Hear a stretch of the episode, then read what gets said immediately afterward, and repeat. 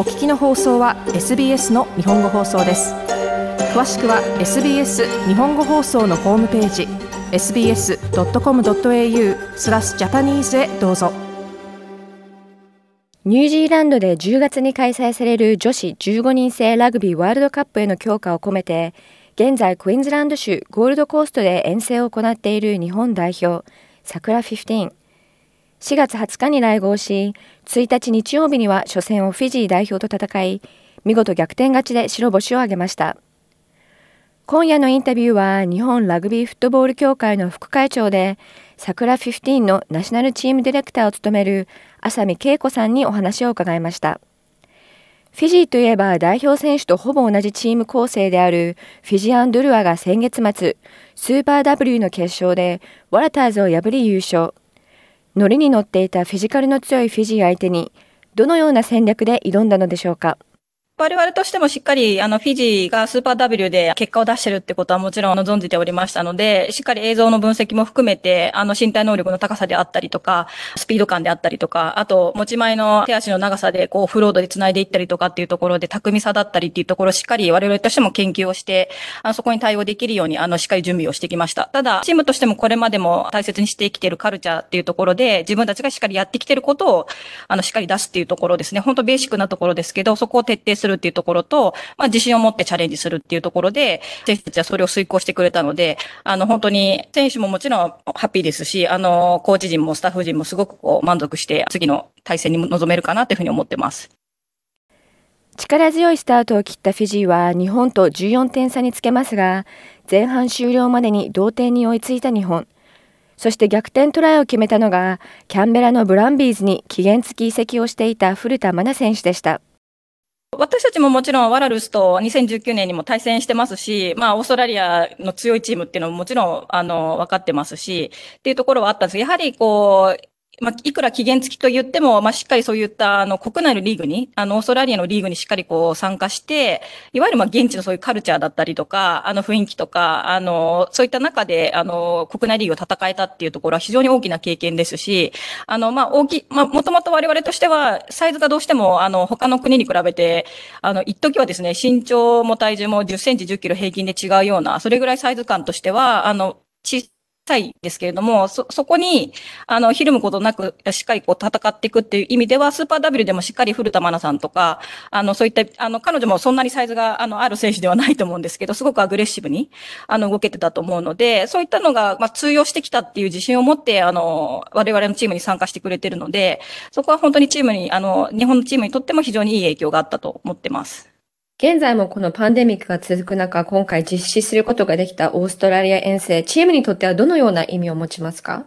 はい、ありがとうございます。そこが本当に、あの、どうしてもえっ、ー、と、日本国内とオーストラリア現地では全く違います。オーストラリアは今、あの、マスクなしでも通常の生活をされているっていうところで、えっ、ー、と、日本では今、マスクは必ず、ほとんどのところはマストですし、文化的にも、あの、ご、あの、まだご存知だと思いますけど、日本人は、あの、別にマスクすることが、まあ、普段の活動の中でもよくあることですので、はい。我々としてはやはり現地はそういう状況ではないってところで、まあ、どうチームの文化も大事にしながら、あの、チームのルールもしっかり守ってやるかっていうところなんですけど、やはり、州政府のあの方針であったりとか、オーストラリア協会がしっかりこう結びついて連携してあのガイドラインとかプロトコル作っていただいているので、我々チームもメディカルスタッフ、ドクターがいますので、トレーナーも一緒にあのしっかりそこは対応して、えー、やっていくというところと、またもちろんチーム独自の中でも、やはり集団で生活しておりますので、もう本当に、まあ、陽性者が出てしまうしょうがないと思うんですけど、そこからこう広げないっていう意味で、あの本当に徹底して選手たちもスタッフもみんなあの守ってあの生活してくれているので、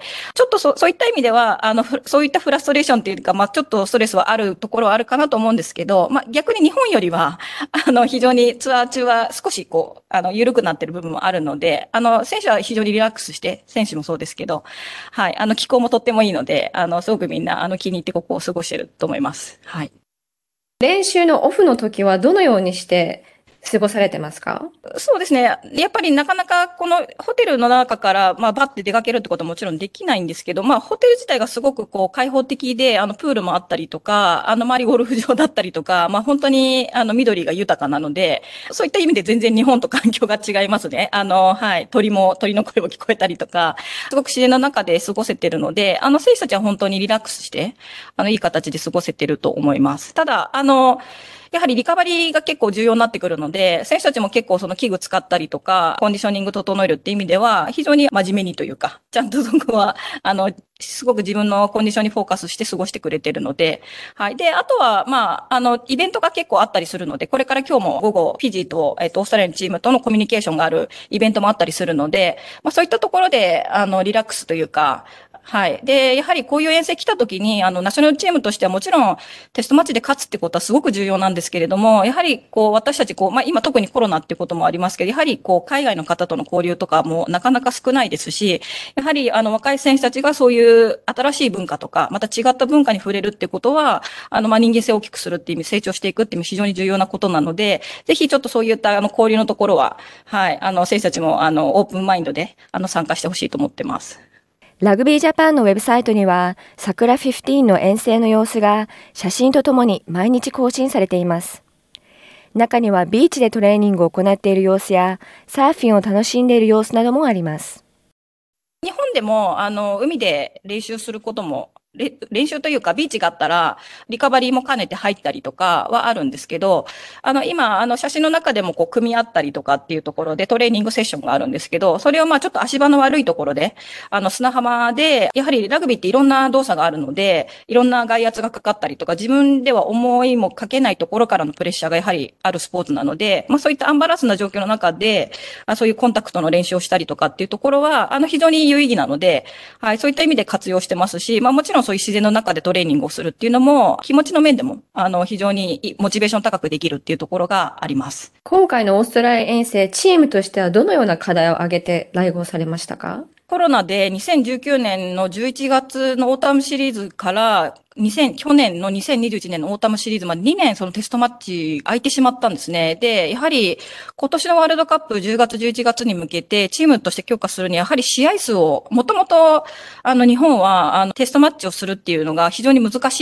い、あのまあ、国自体がまあ単独であるということで、なかなかこうオーバーシーしながらあのテストマッチをしなければいけないというところで、女子ってままだまだあの国際マッチっていうのがあまりまだ整理されていれば途中なので、そういった意味であの日本としては経験値が少ない中で、より一層試合の経験数を求めたいということで、やりたかったんですけど、この2年間のブランクがあったっていうことですね。なので、まずしっかりテストマッチで、まあ、南選手とか、あの、まあ、レスリーヘッドコーチも言ってますけど、まあ、勝つっていうこと、勝ち切るっていうところは、あの、非常に今回良かったですし、あの、まあ、それが一つのテーマだったと思います。とにかく、まあ、試合をしっかりして、勝つっていうところ、はい、が非常に重要かなっていうふうに思ってます。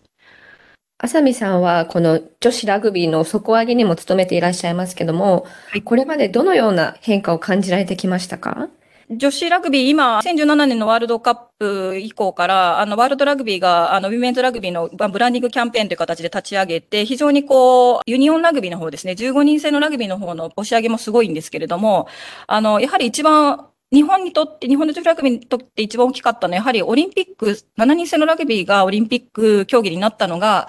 確か2009年のコミッティでの、あの、競技の会議での発表で、決まったんですね。で、それがすごく大きくて、セブンスラグビーは15人制比べてやはり単純にまあ人数が少ないっていうところと、いわゆる人数が少ないのでチームも作りやすくて、まあ、いわゆる始めやすかったりとかもするので、またあとオリンピックスポーツっていうことになると、やはりいろんな人がこうチャレンジしてみたいっていうことで、それまではなかなかこう新しいところから、あの、チャレンジするっていう人たちがなんか少なかったりとか、あの、我々としてもこう、なんていうんですかね、こう、やってみませんかっていう中で、そこに一個オリンピック選手になれるかもしれませんよって一つつくとだ、だいぶ全然違うと思うんですけど、まあそういった意味でオリンピック目指すっていう選手たちもすごく、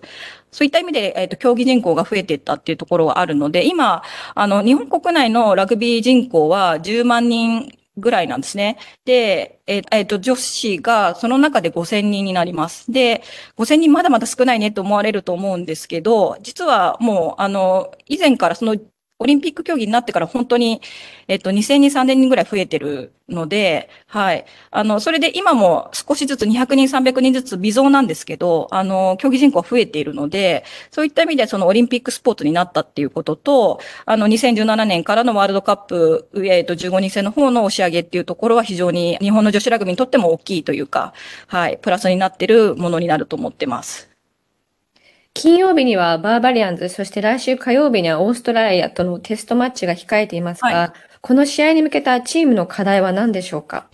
そうですね。あの、もちろん今、まあ、コーチ陣がしっかりあの見直してっていうところだと思うんですけど、レフリングのところ、ルールのところもしっかりフィットするっていうことは非常に重要かなと思いますし、あの、セットピースのところでも、あの、より一層、あの、フィジー戦とは違って、あの、オーストラリアの選手たちがもう少しセットピースのところでも、あの、プレッシャーをかけてくるっていうことも考えられますので、そこにしっかり対応していくっていうところと、やはりちょっとエラーもあったりとか、まあそうですね。まあそういった細かなところの、ディテールのところに関しては、選手たちがまたコミュニケーションとって、あの、ミーティングとかでこれから進めていくかなと思うんですけど、今度はより一層、あの、もちろんフィジーはテクニックがあったりとかってこともあるんですけど、より一層こう、ラグビーの部分での能力が高いチームとやるってことになります。あと、まあ、経験値も非常に高い選手たちとやれるってことになるので、はい、ま、またさらに一層二層こう、レベルが上がってくる中で、今度はあの、若手選手も、あの、起用が期待できるので、はい、今回、まあ、少し多めにチームとしては来てるので、若手選手がどれだけこう発揮して、こう今までの選手たちをこう、なんていうんですかね、いい意味でプレッシャーをかけて、いいコンテストができて、ラグビーワールドカップに向けてっていうふうになる、なるような、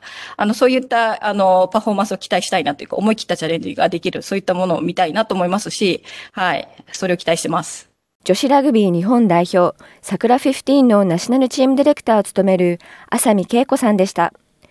桜15は5月6日金曜日、ブリスベンのウェストブルドッグズラグビーメモリアルパークで、オーストラリアンバーバリアンズと対戦。